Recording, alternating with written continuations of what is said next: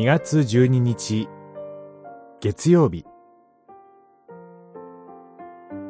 目覚めよ。目覚めよ。エルサレム。イザヤ書51章。私。私こそ神。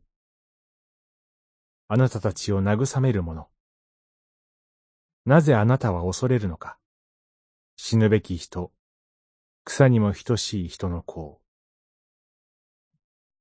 五十一章、十二節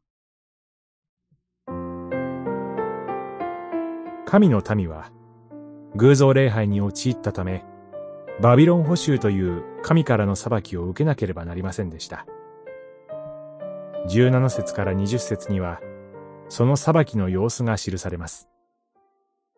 激しい裁きのゆえに、神の民は望みを失い、絶望的な思いに駆られたに違いありません。しかし、裁かれたまま終わるのではありません。神ご自身が裁きを終わらせ、神の民を回復してくださるのです。五十一章は、その慰めのメッセージなのです。私に聞けで始まる一節から三節は、神の民を慰める神の呼びかけになっています。慰めるにあたり、過去の神の恵みの見業を思い起こさせます。二節では、神の民の父であるアブラハムを思い出すように言い、三節では、エデンの園に触れます。十節には、出エジプトの出来事も言われています。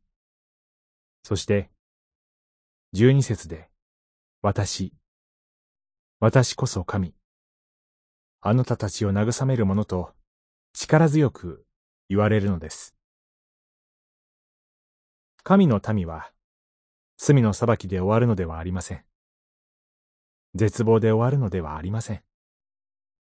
たとえ裁きがあっても、許しと救いと慰め、希望へと導かれるのです。しかも、神ご自身の憐れみと恵みによってです。